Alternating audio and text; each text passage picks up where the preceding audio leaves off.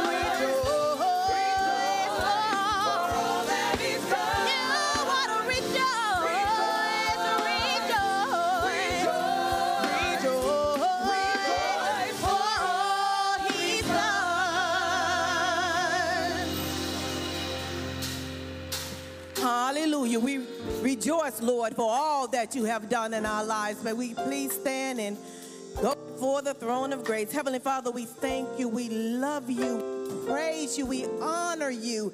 And we worship your holy name in spirit and in truth. But we know, Lord God, that your truth lasts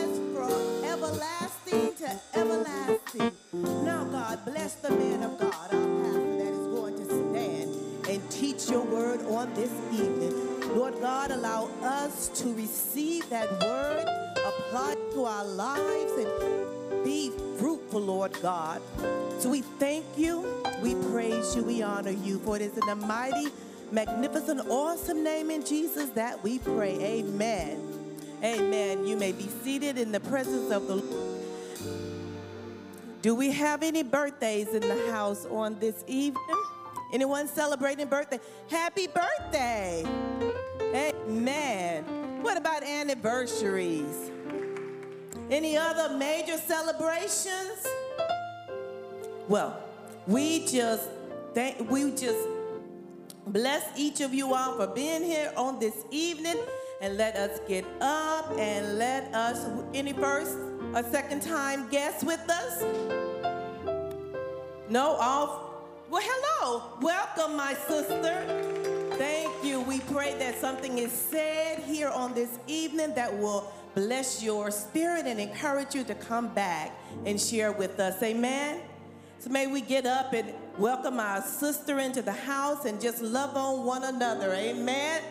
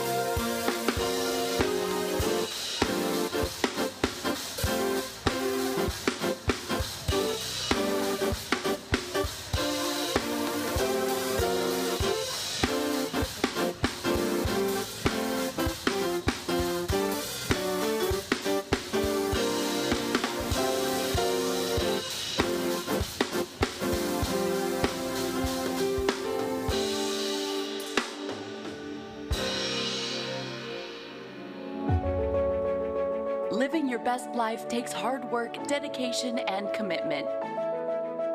You have sacrificed time and invested money to become who you believe God created you to be. But what happens when you find yourself in a position that could cause you to compromise your standards? How do you stay committed and consistent in environments that test you and stretch you to live with a standard when others around us are not adhering to the same thing? Will you pass or will you fail? Is what's in you stronger than what's around you? Join Reverend Dr. Charles E. Goodman Jr. as he presents answers using biblical strategies in his new sermon series, Maintaining the Standard. Staying godly in ungodly environments. The story of Daniel living a consistent life committed to God.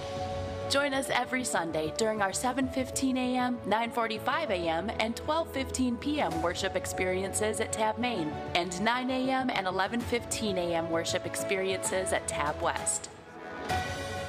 There are few things sweeter than hitting the game winning shot in basketball. But you know what is sweeter? Tabernacle's March Gladness Revival, every Thursday evening at 7 o'clock at the main campus during the month of March. It starts on March 7th with the return of Bishop Paul S. Morton from Changing a Generation Ministries in Atlanta, Georgia. It is by hardship. It is by opposition. It is by difficulty that your spirit will be awakened. He's followed by the Reverend Dr. Frederick D. Haynes III, the pastor of Friendship West Baptist Church in Dallas, Texas, on March 14th. And I'm trying to say if the church is going to be a healing agent, the church must follow what Jesus does, not just giving folk a word, but make sure you extend a hand. And Reverend Marcus D. Cosby, senior pastor of Wheeler Avenue Baptist Church, Houston, Texas, on March 21st. Because God said his son would be born, and he said his son would live, and he said his son would die, and he said his son would be raised again, and he said his son would come back for the church. The revival ends on March 28th with Reverend Arthur Jackson III from Antioch Missionary Baptist Church of Miami Gardens, Florida. I've got something on the inside that'll kick in when things get hard. They don't know what do you have. I got faith in a man that was in heaven.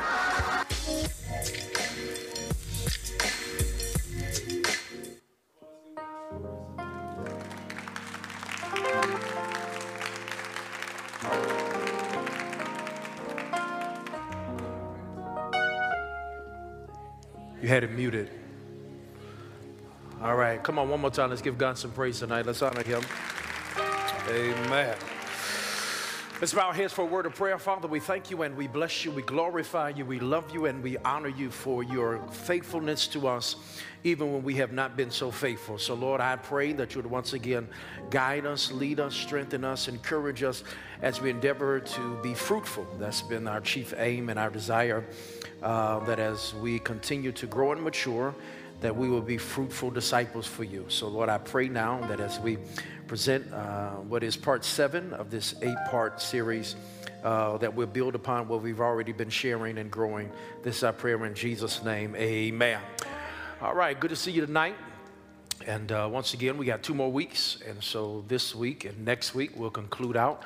Uh, that will conclude our first portion of cross training with PG. I hope it has been helpful. Have y'all been going along and studying and reading and all that kind of stuff? I hope so. And then, you know, once we get into March, it's March Gladness Revival every Thursday here at the main campus. I'm telling you, it's going to be wonderful. Uh, we're excited for the lineup. Those will be sharing with us. Make sure that you are in the building for that, all right?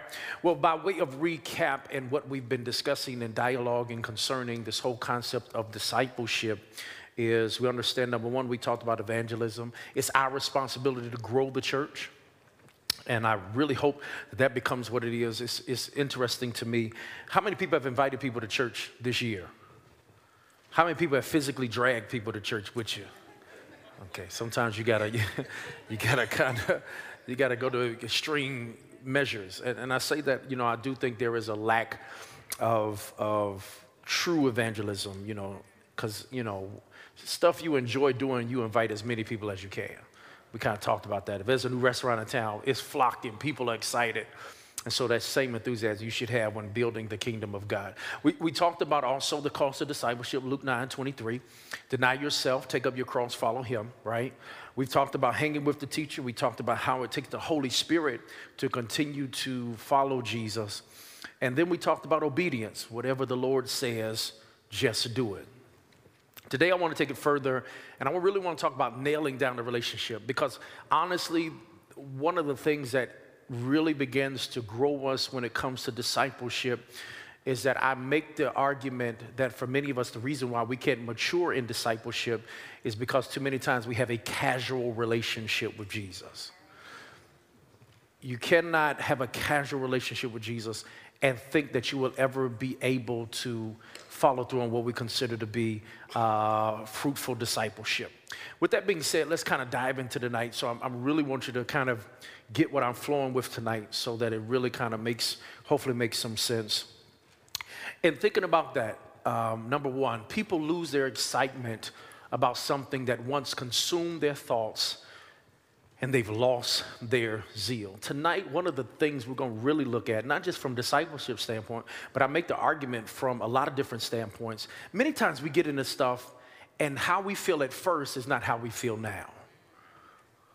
And it happens in relationships, it happens on jobs, you know, you're so excited at first, things are happy, this is the best job in the world, the best boss with the best coworkers. Now here you are some years later and you can't stand the boss, you can't stand the coworkers, right? And how do you navigate things when you're not as passionate about it as you once were?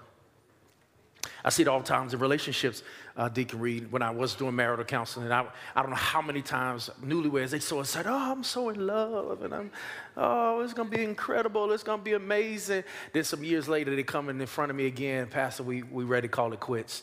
And I asked the reason why. They said, we just kind of fell out of love. The thrill is gone, right? Harry Emerson Fosdick says this. I, I, like this quote. He says, Very few people have the chance to live their lives on the basis of their first choice. And like for many of us, we go into stuff and we think that, hey, I, that's why feelings can be funny. When I first went to college, I was thinking I was going to be a lawyer. I wanted to go to business. I wanted to get a business degree. I was going to get all that to go to law school until I ran into accounting 101. it wasn't just the accounting part. I don't think the accounting is wrong. The teacher just took all my joy for the business school, right? So I, the lowest grade I ever made in school was my accounting 101 class, and I've never understood. You know, so stuff like that. How many of you got those same same things that happen in life? You're so excited, and stuff begins to change. Here's the truth: there is no guarantee that the excitement associated with a new undertaking will continue. Too many of us have this false belief that you're gonna have this linear type of passion and love for everything you do, and it just don't work that way. You can love it today and hate it tomorrow. There's no such thing. That's why we struggle, is because for some reason we have this thought in our mind that I'm gonna be right here and it's always gonna be the same. I'm always gonna have butterflies. I'm always gonna be excited about it. And let me tell you something, that is just not realistic. Matter of fact, if you look at scripture, there's a text in 1 Kings chapter 19 and chapter 18 that gives the story of Elijah. And it also shows us the up and down, the unevenness that occurs and shows us the highs and lows of life. In 1 Kings chapter 18, here you have Elijah, and he calls down fire. It's called the, the, the, the uh, uh, art on Mount Carmel. It's the Mount Carmel fight when it's him versus all these Baal prophets, right? Incredible moment. God is magnified. Fire comes down. It's a great, um, I mean, watershed moment. And then in 1 Kings 19, guess what? Jezebel gets mad. She wants to take his life. Next thing we know, this guy that just had this amazing victory in 1 Kings 18 is in 1 Kings 19 under a tree talking about, Lord, take my life. The highs and the lows. Matter of fact, if you really want to see uh, something in scripture. I'm always, I'm interested reader when I read the Bible. And so y'all know Paul is one of my dudes. I really enjoy how he writes. But can I tell you what I also appreciate about Paul? Paul can be petty. now, everybody can appreciate this, so y'all super saints, y'all can't appreciate, but I appreciate petty people because I can sometimes be petty. Am I here by myself? Okay, what a petty folk at? Please don't leave me out here by myself. I can be petty, I can. Sly, sarcastic, I try, you know, pray for the past I'm working, but I get it from Paul. Paul is that way, man. If you read, if you ever want something funny, man, read Paul's last words in his letters read his salutations. Like, you know, salutations normally you be like, yo, tell so and so I appreciate them, tell so and so I thank God for them. But there's some moments where Paul throw in some jabs. One of them is 2 King, 2 Timothy chapter 4, verse 10. And it's in, it's, in, it's in reference to a man by the name of Demas, D-E-M-A-S. And in 2 Timothy chapter 4, verse 10, he, here is Paul telling his son in ministry, hey man, that dude Demas, don't mess with him. Look what it says, 2 Timothy chapter 4, verse 10. Because Demas has deserted me since he loved this present world and has gone to Thessalonica. In other words, what he was telling Timothy, look, man, Demas was my dude, he was my ride or die. Then something happened. He left me. Don't fool with Demas. Petty, I love it. Like, this is my dude because he's being honest. He's like, yo, we was cool at once. That was my main man. We was on missionary journeys together. He was a major supporter of the ministry. Now I don't even fool with him. He don't even talk to me. So bumpy, he don't want to talk to me. I don't want to talk to him. Y'all got people like that in your life? Like people you was all cool with for a long period of time. It was your BFF. Y'all talked all the time. Now y'all barely talk. And honestly, it just said just happened. And you just like, I don't know what happened, but it's something happened. And that's how life and relationships can be. Here's the truth the subjective nature of an endeavor disqualifies thrills and excitements from being the main basis that enables one to maintain an attachment to any endeavor. In other words, if your main thing for being connected to it is because of how it makes you feel, you're in for some trouble. I get it when people used to come to me and they used to, I, I knew we were going to be in trouble in counseling, Deacon Reed, is when couples would come to me and say something. I'm like, yo, why you want to get married? They'd be like, because we in love. I said, we got some work to do. Come on, Mother Cables. Come on, Deacon Reed. Y'all can be on. Those who've been in it for a long time. Love feels good. Love is great. It gets you all. I mean, but if you look at it from a physiological standpoint, it has been proven that the same feeling of love is also the same feeling you get from eating large quantities of chocolate. So just be very careful about making the basis of a lifelong commitment on a fleeting feeling. Because love comes and goes. I wish I had a witness in here. Look at these married people. They're like, yes, sir, Pastor, you telling the truth. You, you better have something more than love. You, you better believe in your heart of hearts that this is your assignment and that you are willing to be through this thing through thick and thin. Because when you make that commitment, you are simply saying to yourself, I am committing myself to someone no matter what they do to me. And I would also submit those who also claim love don't really understand the biblical definition of love. Go and read it. 1 Corinthians 13, it'll blow your mind. I'm here to tell you. And so at the end of the day, what we see is the challenges and, comf- and discomforts and persecutions that a disciple of Jesus may face can easily cause the thrill of discipleship to vanish away. Here's the truth just like with anything in life, from a new job or relationship, when you began to think about it, and over the last seven weeks, that what we've been talking about, we've been having the dialogue discussion. Y'all been talking amongst each other. Y'all been like, yeah, I love Jesus. I want to follow Jesus. But oftentimes, what we wrestle with is we do not honestly look at how difficult it is to follow Jesus. And if we're not careful, difficulties can easily persuade a disciple of Jesus to abandon the quest of becoming a fruit bearing disciple. Tonight, I'm gonna say some pretty outlandish stuff tonight. I need y'all to rock with me because I got some stuff and I want y'all to see scripture from a different perspective tonight. Because oftentimes we do not put it into context and understand the realities of what scripture is all about, especially when it comes to discipleship. So, question number two here's the truth the personal view of the life of a disciple of Jesus can be very unappealing. I'm gonna be honest with you, man. And here tonight, you're gonna hear me say some things, and hopefully, I can mess your head up. Because I think oftentimes we do not understand how Jesus conveys, displays, and discusses discipleship. I'm gonna be frank with y'all, man. I'm gonna be honest with y'all. Jesus is the worst motivational speaker in the entire history of the world. I'm gonna prove my point tonight. Like, honestly, you do not want Jesus selling you anything. Because salesmen's jobs is to make their products look good. If you're selling vacuum cleaners, a salesman's job is to try to tell you how this is the best vacuum you have ever had in your life. Car salesmen, what makes them effective is they're gonna tell you all about how wonderful this car is, the gas mileage, and how it looks, and all that kind of stuff. When Jesus starts talking about discipleship, he's awful at it. Because he's not talking about the shiny things. He's not telling you the benefit package you're going to receive. Jesus is very blunt, and Jesus be like, listen, you're going to struggle. This ain't going to be easy. This is not something perhaps you want to take cash. Y'all looking at me funny, like, what pastor talking about? Well, let's go on to scripture. Let me show you. Matthew chapter 8 to 9, verse 19 through 20. If you read Matthew chapter 8, there's a portion in there where people come, and it's a portion where they're trying to develop discipleship. So they're coming to, to talk to Jesus about following Jesus, right?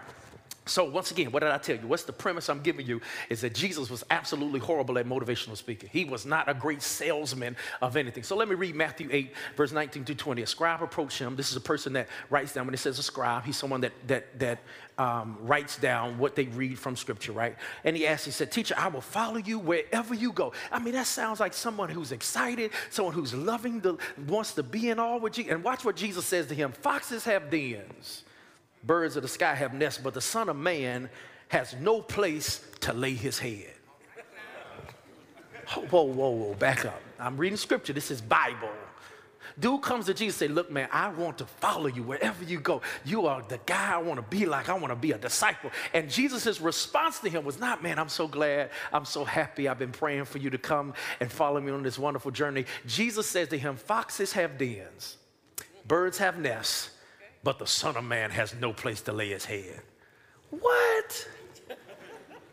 That ain't appealing. He literally saying, All right, you're gonna follow me, you're gonna be homeless. what? We think about it. I mean, that was his answer. He said, Matter of fact, animals have it better off than I do. Y'all looking at me funny. I'm trying to help you. It's apparent that the physical hardships and deprivation was not accounted for. Matter of fact, Jesus is always highlighting the stuff that most of us oftentimes don't even want to talk about. And one of the most problematic ones in Matthew 8, y'all remember there's a text where the guy comes after him and says, Look, Jesus, I want to follow you, but my, my father has died. Here's Jesus' response to him saying that Matthew 8 22b. But Jesus told him, Follow me and let the dead bury the dead. What? Now, on one hand, if you take that for face value, how insensitive. I mean, come on, can we, can we agree that that from a, from a surface perspective is very insensitive? He done, done said he done lost his pappy, his daddy, and Jesus like, you know what, follow me, bump that, let the dead bury the dead. Now, if I told you that, you know what? You need to be at church, bump. Now, so what? They died. Let them die. They dead. Ain't nothing you can do about it. Think about it. If someone says that to us, how insensitive, we'd be crushed. We think they insensitive.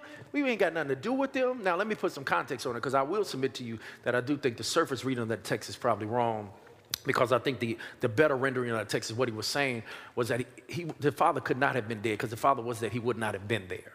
So, what he literally was saying, according to Jewish context and structure, was simply this that his dad was in the process of dying and he was waiting for his dad to die. Now, he didn't know when it was going to happen, but he prioritized that over following Jesus. I'm not sure if that makes Jesus' response any better. really, I really don't, but I mean, that gives a little more context to it. Think about how insensitive that is. See, y'all being real quiet tonight. I'm messing with y'all. Then, then listen. So, all right, also look at Luke chapter 10. Get a chance, I want you to read 1 through 12. It's what I call the pep talk. This is, now, if anybody plays sports, before the game goes, right, the coach gets you in the huddle and he starts getting you amped for the game. For me as an athlete, I appreciate those moments. I miss those moments. Coach would come in and he'd be like, let's go, guys, let's go. We've been working all week. This is our game. That's when you get hyped for the game. This is it. Luke chapter 10 is his, is his pep talk for his, his 72 disciples. The first one's getting out to go out on a missionary journey. This is him getting them hyped, letting them know, hey, man, we about to take over the world, all this kind of stuff. Now, if I was a coach, if I was Coach Jesus in the text, I'm going letting them know, hey, man, you've been studying, you've been getting prepared, you ready to do this. Man, I can't imagine how many souls to be saved. Man, you're to be unstoppable. You're to go out there for the kingdom. You got God on your back. Come on, let's go together. One, two, three, Jesus. That's what I would have did. We've been hyped. They've been running out there. Yeah. Let me tell you what Jesus says. Y'all read the Bible, right? Luke chapter 10. Let me read you Jesus' pep talk to his disciples. Luke chapter 10. After this, the Lord appointed 72 others and sent them ahead of him in pairs to every town and place where he himself was about to go. Th- these are the missionaries, these are those who are going ahead of him. Notice what he said. He told them, The harvest is abundant, but the workers are few. Therefore, pray to the Lord of the harvest, send out workers into his harvest. Now, go. I'm sending you like lambs among wolves. Don't carry money bag, traveling bag, sandals. Don't greet anybody. I mean, he goes on this whole thing for 12 verses, and I'm reading it and I'm getting depressed. Think about what he just told them. I'm sending you out as lambs to wolves. Now, y'all so spiritual, but y'all know there's a major distinction between lambs. Lambs are adolescent sheep, they're young sheep. Sheep barely can defend themselves, lambs can't defend themselves. When you think of wolves, you think of super predators. They are trained assassins. They're not just predators, they are super predators. Here's what's crazy wolves don't play no games, they normally go in packs which means they don't fight fair. So hold on, Jesus, let me get this straight. Um, you sending me ahead of you like a lamb, and I'm going to face wolves. Okay, y'all, y'all the most spiritual out of my Bible study this week. Y'all so, I knew, I knew, I knew y'all was going to be like this tonight. And he does not give them a sense of protection. He does not qualify his statement by saying, and guess what? They won't bite you. He says nothing like that. He don't say you don't get mauled. He's not saying that you won't have no pain and affliction. He says, I'm sending you out. Expect to get chewed on. Expect to get jumped on. Expect to be indefensible. What? Oftentimes, when we read Jesus' words, oftentimes we don't even realize it. And Jesus basically giving them pep talk listen, you're going out there to ultimately be jumped on and can't defend yourself. You have no claws, no fangs. nothing that can help you in this fight, but you just got to go out anyhow. Who does that? Would you put your children in harm's view? From one perspective, notice what Jesus is saying. Discipleship is literally saying, no, this is going to be challenging. And it's what you must do. Matter of fact, Paul also shows us 2 Corinthians chapter 11 is also another piece. Now, I'm, I'm going to share this with you. I, I never forget when I was growing up, I used to want to go to Morehouse College. I used to want to go to Morehouse College. Uh, my dad came down when I was about 14, 15 years old, took a, some college, some high school students from Atlantic City. They rode to a bus and they came through Greensboro, and I jumped on the bus with them and went to Atlanta. And so it was cool. I got to hang out, and I went to Johnson C. Smith. I went to Morehouse College. Oh man, I wanted to go to Morehouse. Until my junior year, a guy by the name of Wesley Franklin came back to school. He graduated the year before, and he was now a freshman at Morehouse College. And so what they would do is my guidance counselor would, would allow some of those people during their spring breaks to come back, fall breaks, to come speak to the students. So he was, man, I'm so excited. I'm in the thing, and he talking about Morehouse. And all of a sudden, in one hand, I was so wanting to go, but after I heard what he, how he said how bad Morehouse was, I made my decision I didn't want to go. He started talking about, yeah, it's okay, but the air conditioner don't work in the rooms, and the food ain't good. I was like, man, that's horrible. You are an awful ambassador for Morehouse College. because if anybody's trying to advocate for something, you highlight the positive things. You don't bring up the bad. Y'all laughing. Paul did the same thing. Look what happens in 2 Corinthians chapter 11. This is Paul's speech about discipleship. This is Paul. Now watch Paul. He's giving his Wesley Franklin speech. This is what he said, 2 Corinthians chapter 11, verse 23 to 29. Are, you, are they servants of Christ? I'm talking like a madman. I'm a better one with far more labors, many more imprisonments, far worse beatings, many times more death. Watch this. Listen to Paul. This is Paul talking about what it take, what it, what the toll was for him to follow Jesus. He said, five times I received 40, 40 lashes minus one from the Jews. Three times I was beaten with rods. Once I received a stoning. Three times I was shipwrecked. I spent a night and a day in the open sea. On frequent journeys, I faced dangers from rivers, dangers from robbers, dangers from my own people, dangers from Gentiles, dangers in the city dangers in the wilderness, dangers at sea, and dangers among false brothers, toil and hardship, many sleepless nights, hunger and thirst, often without food, cold, and without clothing. Not to mention other things, there is a daily pressure on me, my concern for all the churches. What? Brown man said, listen, I've been, I've been whipped five times, beat with rods three times. Y'all keeping account? That's eight. I got stoned one time. That's nine. He says, I've been shipwrecked. What? I've had dangers on sea. I've had dangers on land. I've had dangers at night. I've had dangers at day. I've had dangers walking right handed. I had dangers with my left. It seemed like everything he's always talking about how problematic life is for him since he followed Jesus. Who sells a product bringing up all the negative stuff? That's why, honestly, that's why the world looks at us so weird, Dr. Brown, because we signed up for something and God never promised us sunny days. That's my issue with this whole notion of prosperity gospel. It's so antithetical to what the Bible talks about. Jesus made this world. He said, listen, guys, in this world, in this life, life is full of trouble. But don't worry, I've overcome the world. He don't say you're not going to have trouble. He said, here's the blessed assurance that in spite of your troubles, I've overcome the world. So here's my question with all that going on, who wants to sign up to follow Jesus? Matter of fact, it's, it's clear in just a few verses we read for you today that it's a disciple of Jesus will face challenges.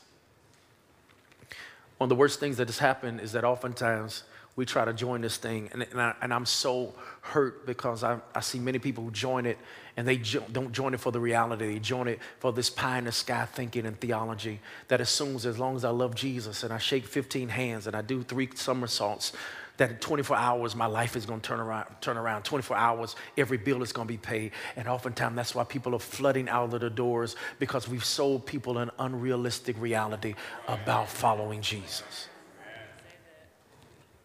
we're promoting a gospel that Jesus never promoted. Jesus always talked about the harsh realities of it. Matter of fact, he talks about even John 16, 3 when he talks about, listen, they're gonna, they're gonna hate you because they hated me. Even in his excursion in the Garden of Gethsemane when he was wrestling with that peace and the people who was closer to him couldn't even stay up and wait an hour. And he had to say to them, the spirit is willing, but the flesh is weak. That the crux of our walk with Jesus, and we say it, what would Jesus do? I'm gonna follow Jesus until the day I die. Understand where that takes us. So, with all that bad news, all that stuff that's going on, how many of us through the struggles have oftentimes said, you know what, I'm not sure if I signed up for this. I want some honest people, right? And listen, let me free you today. Let me release you today. Don't feel ashamed just because you've had moments where it just felt like, you know what, God, I'll be honest, I love you, but I ain't really digging you right now. So it's okay to have those moments. Why? Because that's just part of life. You shouldn't feel embarrassed that those happen. But here's the truism, and I want you to write this down. A disciple of Jesus must understand what keeps him or her attached to Christ. You got to know without a shadow of a doubt why you're in this. And if you're in it for the peaks and for the blessings, without the, the vicissitudes and the valleys, you will miss it. Matter of fact, if you're not bedrock on why you're doing this, you will never become a fruitful disciple. Because if the truth be told, there are many moments where it feel like the challenges outweigh the joy. And if you're in this, just like you're in with anything else, to be happy all the time, you're not going to be productive. If you got to feel good all the time to follow Jesus, you're not going to be productive. That's what anything in life. So, what is it? What can help me stay in this relationship with Jesus, knowing what I know, knowing that Jesus didn't lie to me? Jesus never lied to us. He tells us it's going to be hard. He tells us we're lambs among wolves. He tells us, matter of fact, in Matthew, when he talks about it, yeah, this you're going to gain, you're going to get this, going to get this with persecutions.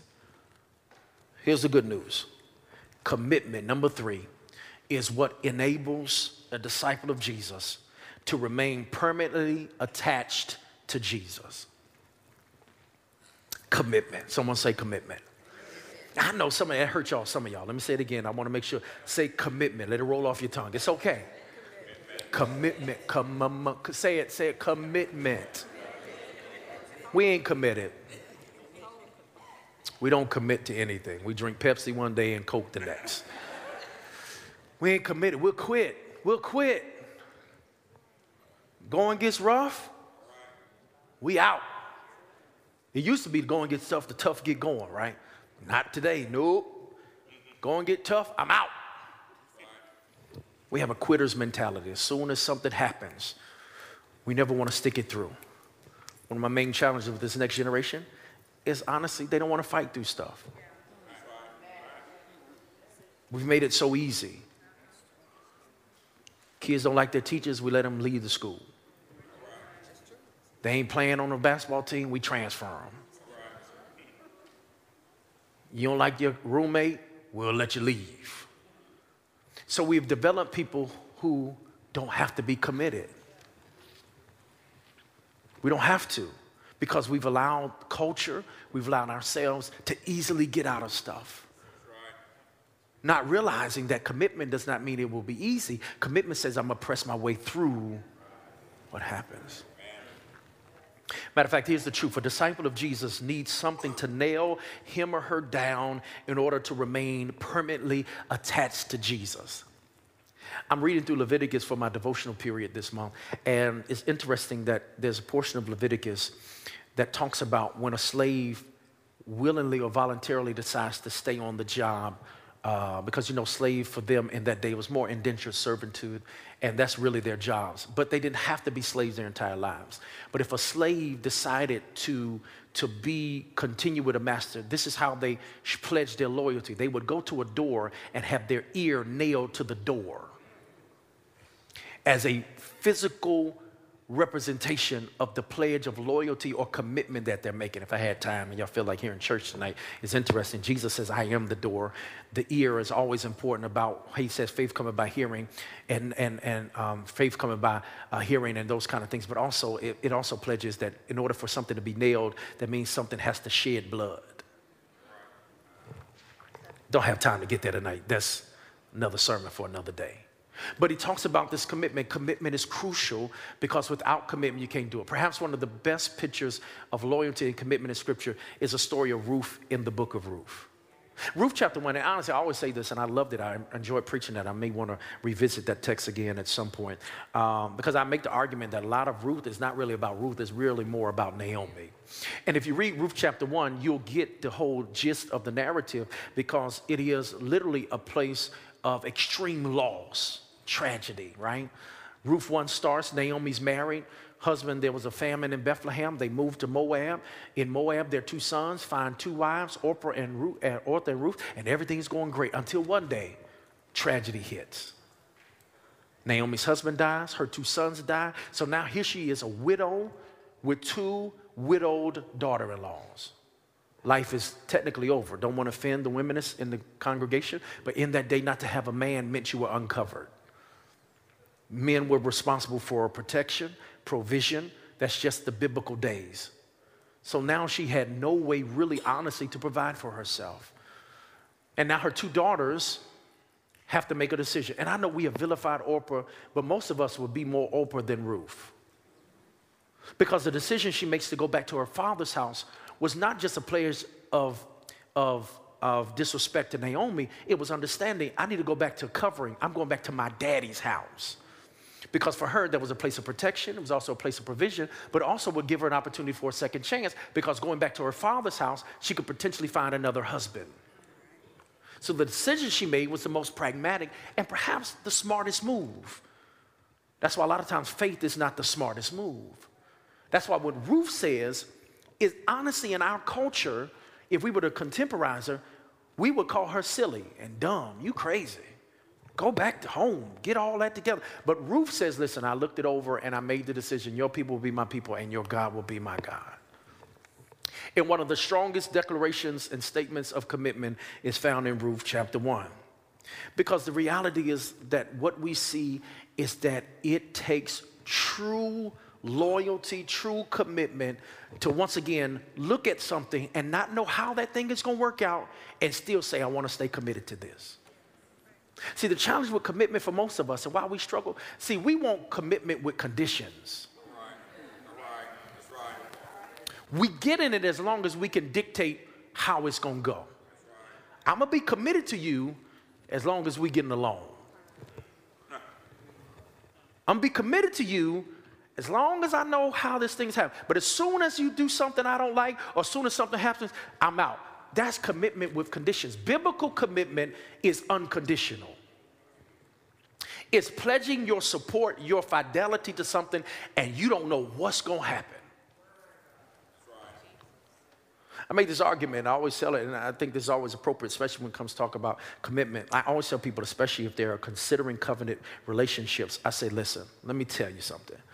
This is how you know if this is perhaps what you should do. If you can if you can go through the worst thing this person can do to you and still stay committed, then that's an endeavor that you need to do. But if you say in your mind the worst they can do, you can't handle that, don't get into it. Because most of us found out the worst is going to happen. What you say ain't ever going to happen? That ain't going to happen to us. Okay. Okay, cool. You're right. You're right. You're right. Didn't it happen? You shook, shaken, because commitment is not about conditions. Commitment is about unconditional fidelity and loyalty. So I hear you. I can already tell it's tight in here tonight. So let me see if I can loosen it up a little bit. Because y'all like, Pastor, you know, I don't really feel all that. I want an escape clause. And that's one of the challenges. we want escape clauses. I need you to help me how I can get out of some of this stuff. No. That's why if you get in it, you got to be in it. You, you can't be in it partially. See, the problem, sometimes we get in stuff, but we're not really in it. Because if you already created an exit, you're not totally committed. Okay, let me go on. All right. So let me help you. So, what does commitment for the long haul look like? What is commitment for the long haul? And this is what we're challenging ourselves when it comes to discipleship. Commitment for the long haul. What does that look like? Let me give you a couple things. When it comes to commitment for the long haul, number one, surrender. Someone say surrender. Literally, what I'm submitting to you is that if you're going to be committed for the long haul, it takes surrender. Hebrews chapter 12, verse 1 is, is, is the Hebrews reality where he once again talks about following Jesus. Let me read uh, Hebrews 12, verse 1. This is what it says. Therefore, since we have such a large cloud of witnesses surrounding us, let us lay aside every hindrance and sin that so easily ensnares us. Watch this. This is the important portion. If you're out in your Bible, underline this. This is an important portion of this. Let us run with endurance the race that lies before us. Here's what's crazy, and this is where I appreciate the verbiage of the Hebrew uh, writer because he, he makes discipleship, fellowship of Jesus tantamount and parallel with a race. But he lets us know that this is not a sprint. But when he says a race with endurance, he's speaking of a marathon. Now, see, there's a difference between a sprint and a marathon. See, a sprint, normally the one who wins is the most gifted because sprinting really shows who's the fastest. It's a shorter burst of period. It's really, really the most physically uh, gifted people normally win in sprints. That's just how that works, right? But marathons are not necessarily the most gifted runners. They're the runners who understand that they are called to run all the way to the end. See, it's easy to run short bursts, but it is difficult to run long distance. Because I make the argument that long distance, from a physiological perspective, is difficult because our bodies were not conditioned or even designed to last that long. Most marathons about 26 miles. Someone say, "Oh Jesus." 26 miles. What makes a marathon hard is that there comes a point in the race that every runner knows you hit what is called the wall. The wall is when your lungs start to get restricted. The, the wall is when your muscles start to ache and you start to cramp up. The, the wall is when you just get delirious because everything now seems to go because your body gets into what is called survival mode because it's not necessarily designed to last that long. That's why you see some people pass out and they don't even remember what happened. They be just running and running, and then all of a sudden they don't know what happened because the longer the race, the more discipline and endurance you got to have. And he says that just like running a marathon takes endurance, you're going to have to learn how to push through the wall to follow Jesus. There are moments you're gonna get fatigued, you're gonna have to keep on running. There are moments your muscles gonna start cramping, your body is gonna start to weak on you. There are gonna be times you're gonna be just delirious and just running. You don't even know what you're doing, you're just pumping your arms, but you gotta keep going. I love this quote that's given to us by a man by the name of Gary L. Thomas, where he says, Surrender means adopting the right inner attitude to every outer circumstance. If I had time, I would tell you that's why most times when you see people who win the marathons, most of them come from Africa. Because physiologically, their bodies have been trained based upon where they are locale, that their lungs are larger. They can, they can take in more breaths. And their, because of their lung capacity, it allows them to push through what normal people can't push through. In other words, it confirms what Gary L. Thomas says that in order to, to handle my external, I got to be strong internally. Listen what he says. What makes me endure is stuff you can't see. The great violinist by the name of Yehudi Menuhin was asked to define the secret of his genius, and this was the answer he gave surrender. He literally says the violinist must surrender to the violin. In other words, that's the same way a disciple of Jesus must surrender to the lordship of Jesus. So if I'm going to, first of all, be committed for the long haul, it's going to take surrender. Someone say surrender. Number B, it takes conviction. Someone say conviction, conviction. For a disciple of Jesus to maintain their commitment to being a disciple, their commitment must be held from the inside out. Hear me and hear me clearly. A disciple must be driven by the convictions to maintain a commitment. Convictions is literally what you believe. What's your belief system? It's always interesting. I always tell people, you know, I, have been quite a few schools. And, and here's what's crazy. I always make this joke because uh, I, I, I, I never forget going to seminary, man. When I go to seminary, people believe going to seminary, oh, that's some preaching school. But here's the thing I, I have seen people come to seminary loving Jesus and leave an atheist. And I always tell people who are considering theological education, going to seminary, and all those good things, and I'm an advocate for education, but I always tell them before you go, you better know Jesus for yourself. Because the role of theological education, especially in this day and age, is not to give you Jesus, but to really take your Jesus. So you better know him before you get in there. You need to have some bedrock beliefs that are going to be unshakable. Now, of course, when you get to school, education is always going to be malleable. It's always going to challenge your thinking. I enjoy the intellectual rigors of school. I enjoy that kind of stuff. And why it didn't bother me is because I already knew for myself who Jesus was. So I was smart enough to understand I'm going to give you what you want on a paper. So if you want me to talk about this, I will talk about this. It don't change what I think about Jesus. That's how I survive. I, you want me to write about this? Cool. You want me to say this? I'll write it. Whatever you want me to write, I'm going to give you what you want because I'm trying to get as best grade as I can. But trust me, it ain't going to change or shift what I think about Jesus. Because here's the truth about convictions. So, what are our convictions? What is the truth we hold dear? Matter of fact, here's what's crazy convictions do not always adhere to things that are rationally logical. There comes a faith point in your convictions that you may not be able to prove everything, I just believe it. There are many levels that cannot be proved empirically. I wasn't there, I can't tell you, I just believe it. So no matter what you tell me, when there's new evidence come out, cool, I still believe what I believe. There's something to be said about your convictions.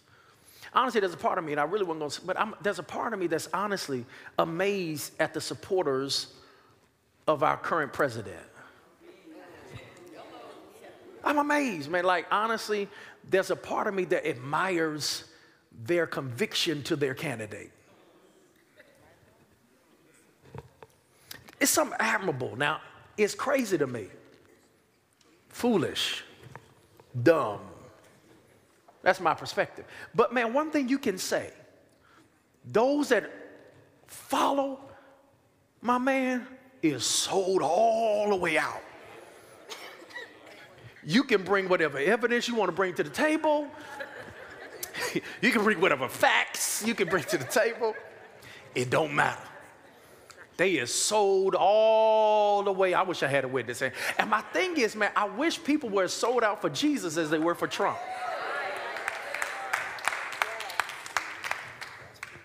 Everything fake news. Conviction. Romans 4 21 says this because he was fully convinced that what God had promised, he was also able to do. Here's the truth, and y'all need to write this. To maintain our commitment to discipleship, we must have the same convictions about Jesus that cannot be altered. You got to know that you know. I taught it a few years ago, the Apostles' Creed. Who is Jesus? Born of a Virgin Mary, lived 33 years, was betrayed and denied by his disciples, was crucified, buried, three days later, rose again walked the world 40 days, and now is ascended on the right hand of the Father. There's some truths that are non negotiable. And one of the things is that oftentimes, and why we get messed up, I'm gonna tell you, I'm gonna be honest with y'all, Google gonna mess some of y'all up.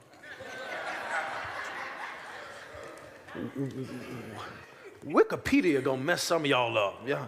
I Googled it and it had said, and so I just believe it. Yeah, that's like believing this dude Jesse, what's his name? Je- his, his name Jesse.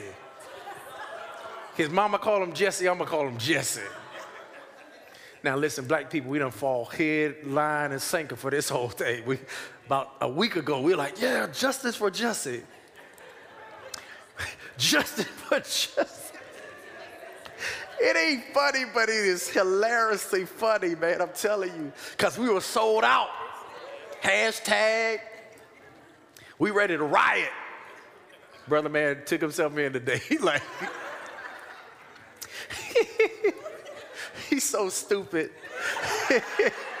he wrote a check in his name for $3,500 because he mad how much he was getting paid. Oh my God. I can't make that up. How dumb you got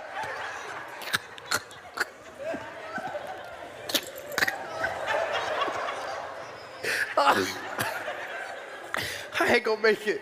Oh, oh, I ain't gonna make it. How dumb you gotta be. ain't funny. It's hilarious. Oh no, he was on national TV getting interviewed by Robin Roberts.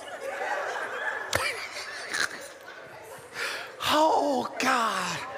Oh. And we black people wanted to believe him so bad.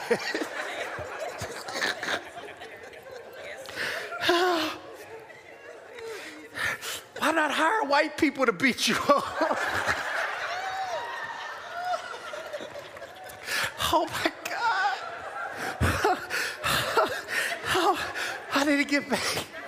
Oh, that's the dumbest thing I've ever seen in my life.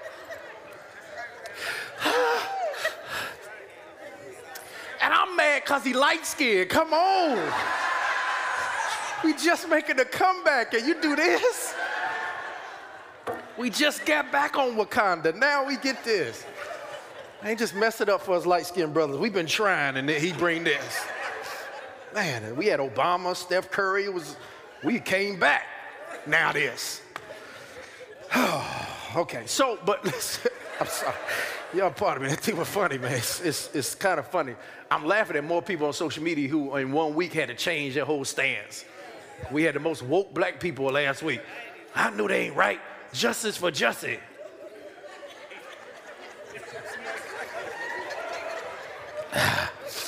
oh, Jesus. Oh.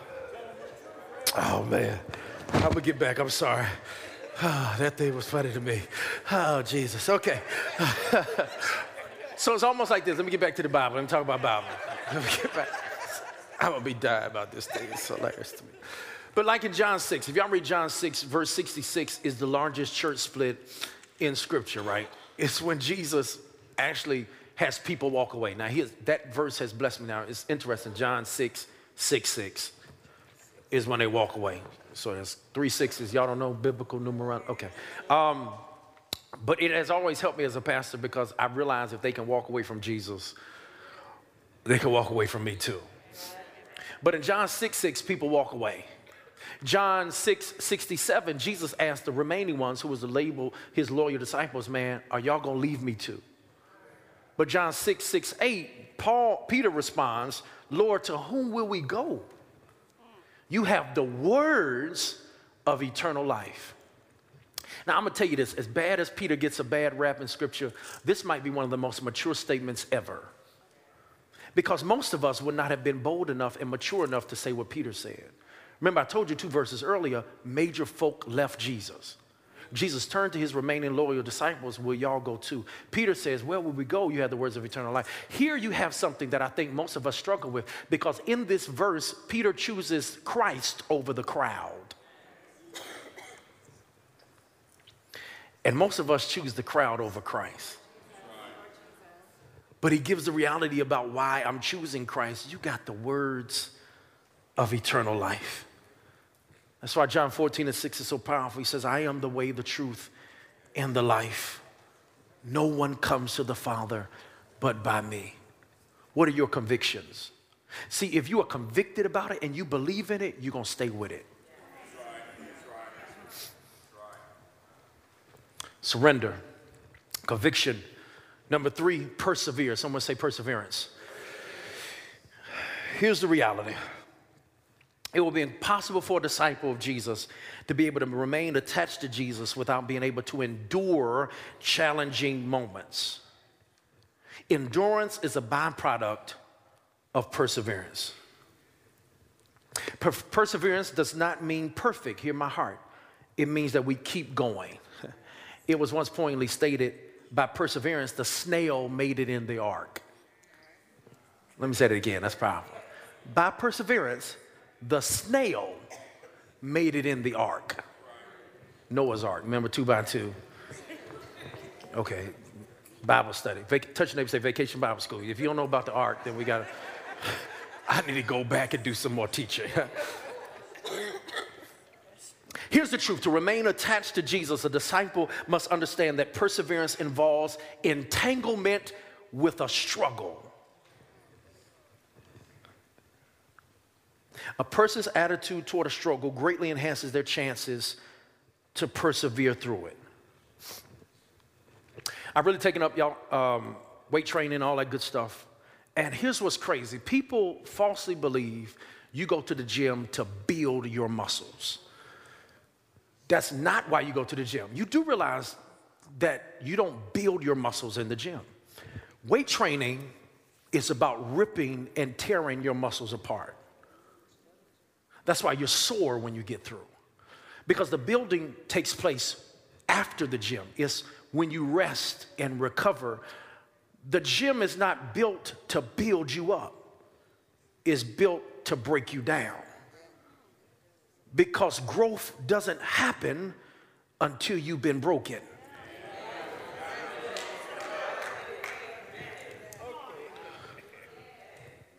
So the struggle of the gym, the byproduct of it is I get bigger.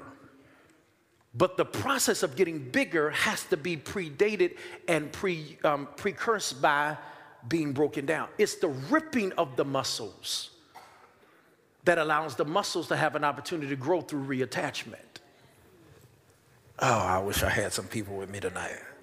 So, the same way that I'm pushing and persevering through my training session, the more pain, the more ripping, the more ability I have to recover to get bigger. Okay, y'all gotta catch what I'm saying tonight. So, so, so, when I cease to struggle, I cease to grow. Because struggle brings strength. Ooh, I feel like having church right there. Right? Which means I can't abort it prematurely because the longer I endure it, the stronger I get. So, what gives me motivation in the struggle is at the end of the day, I endure it because I know when it's over, I'm gonna be better than I was before. That's the power of perseverance. It's, it's an interesting thing. 1 Timothy 4 and 10, for this reason we labor and strive because we have put our hope in the living God who is the Savior of all people, especially of those who believe. A disciple of Jesus cannot persevere through challenging, difficult, and demanding times without a struggle. Here's the last one D righteousness and love of God. Let me tell you why you can be committed. Because God's committed to you. Let me say it again. Let me tell you why. In spite of being surrendered, conviction, this perseverance, here's what makes commitment thing is that what we learn biblically is commitment is a two-way street. The reason why I'm committed to God, I'm committed to Jesus, is because he's committed to me. Romans 8:35, y'all heard it, but I want you to hear it differently because it says, Who can separate us from the love of Christ? Can affliction or distress or persecution or famine or nakedness or danger or sword? But when you read the text, it was not written from our perspective. The separation, what was stated in the text, is not them saying how you're not going to leave him. It's written in a way to say he's not going to leave us. In spite of famine, in spite of persecution.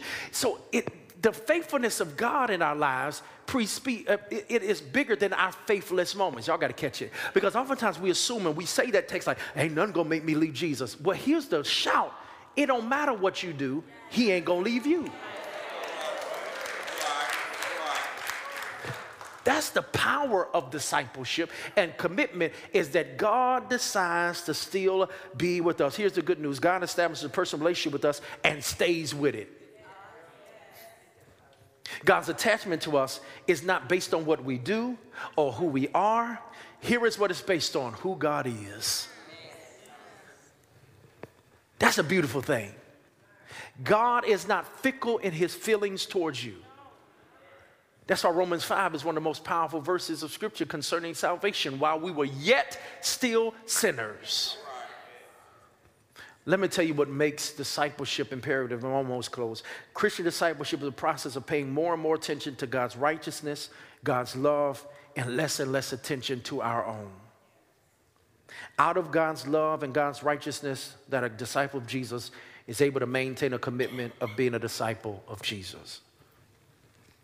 Here's number five, and I'm closing with this. To be a disciple requires more than a contribution, but total commitment.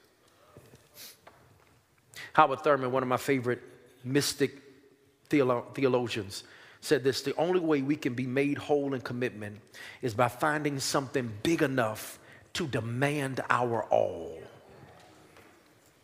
Here's the question Is being a disciple of Jesus big enough to demand your all. It's almost like the farmer that had a hungry family and went outside into his barn, Dr. Brown, and they were trying to figure out what to eat for breakfast. He had two options chicken or the pig. Now, for the chicken to give them breakfast, all they had to do was lay eggs. And then they can go clucking around the yard and be fine. But if that family wanted bacon, pig feet, pig ears, pig snout. Some of y'all nasty people that eat chitlins. He can't casually just give up bacon. It's to cost him everything. And when it comes to discipleship, are you a chicken or are you a pig? See, most people contribute. But true discipleship is about commitment. All right, guys, we're going to transition. I want y'all to spend a little time. I went way over dealing with old Jesse. I'm sorry. You're going to mess me up for the night. So if you're watching us via our live stream, man, y'all can join in too. We're going to put these questions on board. I want you to dialogue. Please give us some of your answers in the comment section. We'd love to, to engage with you guys. And thank you for the insight and thank you for watching us tonight. All right, there's three questions tonight. Number one, recall a time when commitment you made to someone or something became a hassle. What made it a hassle? What has become a hassle about your commitment to God? That's question number one. I want you to spend some time dialoguing about that. Question number two, in what ways can we keep our commitment to God refreshing? What tools and experiences can be utilized to keep the relationship fresh? And number three, what areas of your life have you not committed to God and are you willing to commit to them today? All right, so in your groups, y'all go and group up two or three, four, five, however many you want, and y'all just talk about those three things. Um, if you ain't want to talk to nobody, you shouldn't have came to church and sat next to them. So we're going to force you to talk today. We're going to force you. All right. Go ahead and discuss and dialogue, guys, and we'll, we'll discuss it in a few moments. Thank you.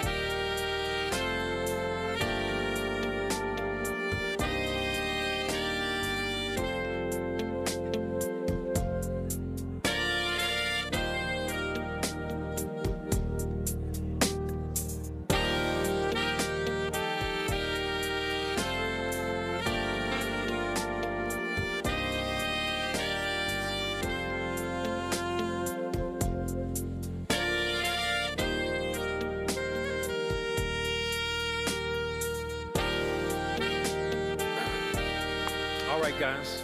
Sorry we kept you a little longer than tonight. Hope to seem like y'all been enjoying this dialogue.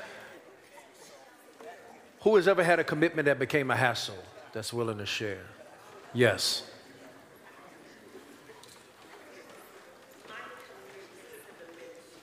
Okay.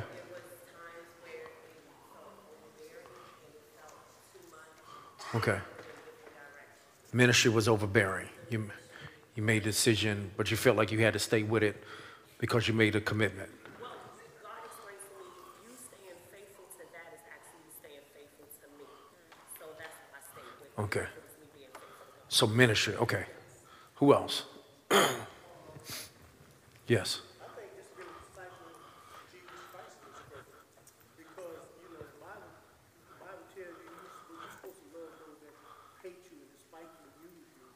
So you're supposed to love your loved ones. And that right there in itself, because, you know, they got times, you know, you just want to love people just like, like rare. Yeah. Just told, the truth be told, if everybody's honest with themselves, you know, but you, you have to love that person.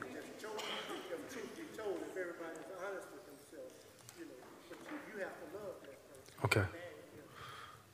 Anybody else have a, like a commitment that became a hassle? Practical, like it's something practical. It's really not meant to be super deep. Yes. Hold on. Okay, your oldest son.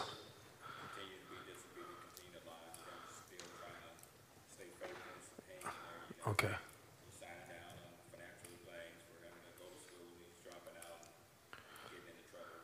Yeah. That's a hassle. Yeah. You say you mind. Did I did I give birth to you? Yeah. Yeah. Let's if you were saying something. You ain't on camera though, so you're good. Okay.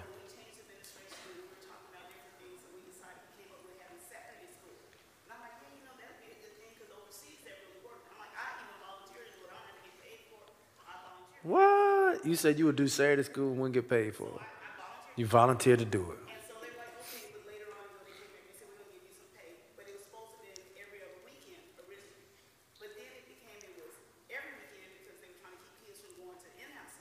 like, okay,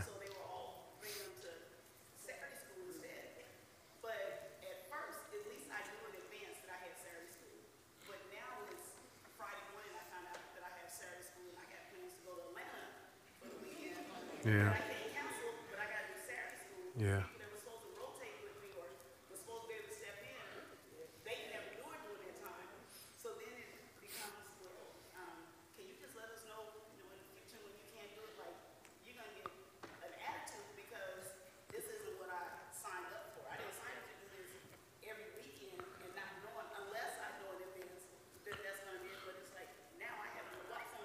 Yeah.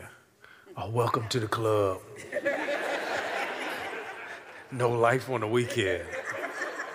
Oh, I wonder what that looks like. Okay. No, I appreciate that. I think that's all. Those are things. Like all of us do those things. I mean, we have commitments and we make them and we join up in them.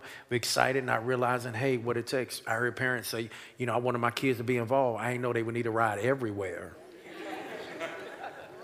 So I encouraged them to get into the band and get into sports. I didn't realize I was going to have to take them to every practice and then have to hear them practice and then all that kind of stuff. So that, that's what happens. And also the same thing I think what you guys were um, leading to with about ministry and just kingdom.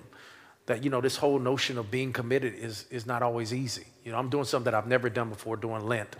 And so I'm challenging the church. Y'all going to hear about this. So when you hear about it, act surprised. that I'm challenging church, those that want to follow, I want to do a financial fast for Lent. 40 days of fasting. See, look, look what some of y'all say. Mm, but oftentimes we think that fasting is just one way. And just because you choose not to eat chicken for 21 days don't mean your relationship with Jesus got stronger. A lot of times the biggest thing that holds most of us back is really our finances. So I'm gonna challenge us. And first Sunday, you're gonna, we're gonna release that, and we're gonna start the sixth, which is Ash Wednesday. and just 40 days and challenge us how to kind of be good stewards over our finances. And, and, and hopefully, the things that you share, we're going to give a, a big sacrificial hope offering at the end to, to a worthy cause. But I, I, I felt just that call because fasting is in, in multi, multiplicity of ways, right? So our commitment is not always easy. Be, be you know, committed is not always easy to do. All right, what, what are ways we can keep our commitment to God refreshing? How do you keep it spicy with Jesus? Anybody? Prayer. You so saved. Y'all so saved. I just talked to Jesus. What's, what's yours?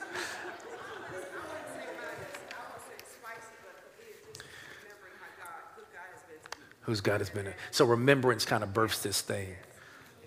Okay. Okay. Come to Bible study. Okay, cool. Get in the Word, Okay. and it, it's a constant reminder Good. to us, Good. to me. All right, cool. And keeps you disciplined. Yeah. You had your hand? Yes, I'm sorry, Dick. I'll come back to you. Yes. Circles of growth. Say it again. Circles of growth. You getting something out of that? Stand up, raise your hand. We, so, so it's working for you. The thing we tried to start this year, that everybody I've been trying to push and preached on and hollered about and tried. Okay. Great men's group. So just the community and fellowship. Okay. That's cool. Anybody else? Got anything spicy you do? Yes, and then I go to you, Alicia. When it comes to our personal study, Personal study. uh, you know, King James Version is so difficult. Yeah. And it helps me to, to read different versions. Yeah, different versions. So just really reading differently, yeah. Like normally, I so last few years I go through the Bible every year. This year I'm going through the Bible with the message. Last year I did CSB, year before that New Living. So I just tried, I, I agree with that. I think that's always good. At least you had your hand raised. You go to out of town conferences, and that helps you. That's good. I think those, and find out what helps you. Yeah, that's good. Like for me, it's like my devotional periods are cool. But I'm, I'm so competitive, like I need, like the YouVersion devotion on my phone helps me. Because I like when it tells me, you done went nine straight weeks. yes. And I'm petty, so there's sometimes, like even though I got I got friends on it, but I'm not, I don't let everybody see my thing, but I be seeing what they be doing. so part of me like, yeah, they ain't read it like three days. I'm a better Christian than them. it's, it's funny, but that's, you know, I work on that. Y'all pray for your pastor, I'm trying. But that helps like commit more. Yes, you had your hand? You had your hand? Uh-huh.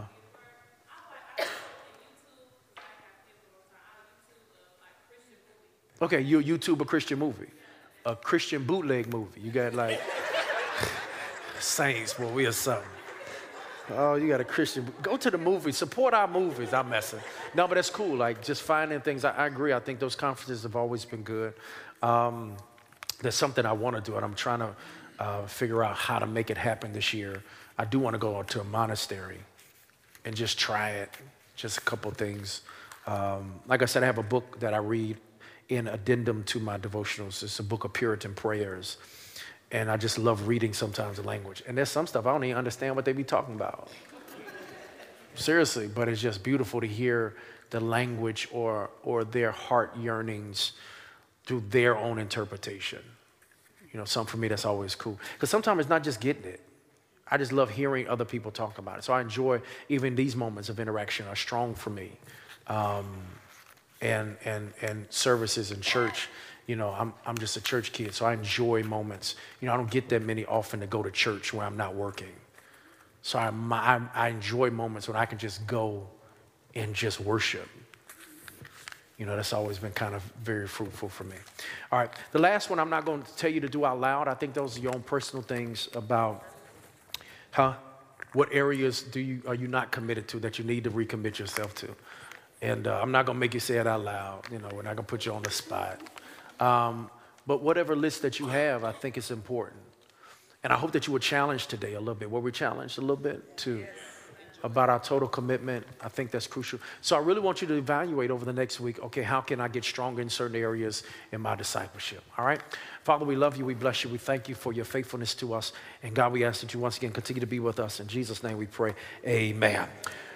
All right, as our offices come in place, um, once again, we got one more week. Next week is our last week of cross training with PG. March, we have our March Gladness Revival and other things, and I'll be reconvening back in September with the second portion and the second eight weeks. Thank you all for rocking with me. A couple of, of updates. Let's stand as we get as our offices get in place as we prepare ourselves to give. Want you to give liberally and cheerfully. Once again, so that's new information. I hope that y'all join us 40 days of challenging ourselves, and it's going to be a, a really interactive thing, and we're going to give all that out. And I hope that you join us, those who will. You know, we don't make it mandatory, but I'm always trying to find ways to stretch us from our way in our in our relationship with Christ. All right, couple things. All the ladies in the house, hopefully that you have registered. I think they may be doing it tonight. Z, am I right?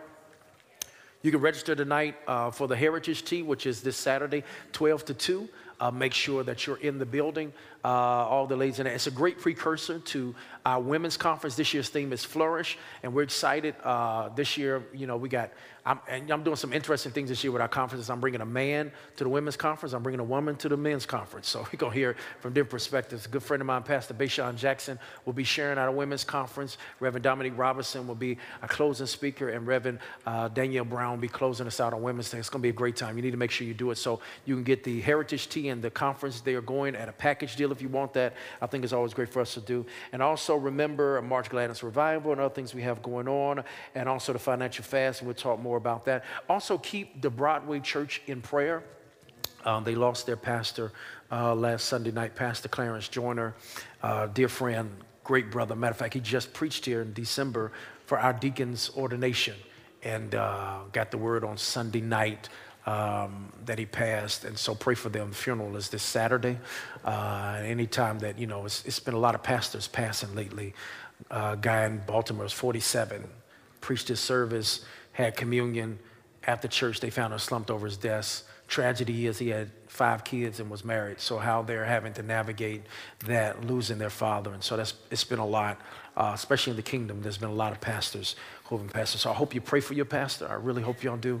Uh, I don't ask for much, but just cover, cover your pastors, leaders in ministry and prayer. It's always important uh, for us to do that, all right? Father, we love you. We thank you. We bring these gifts to you. We lift these up to you, and we sow into the kingdom. This is our prayer in Jesus' name. Amen. Repeat after me. Say, because I've been blessed, going to be a blessing. Come give your gifts. Love you guys. I'll go in peace. Have an amazing rest of the week. Enjoy yourselves and uh, stay good. Much love to you, man. Thank you.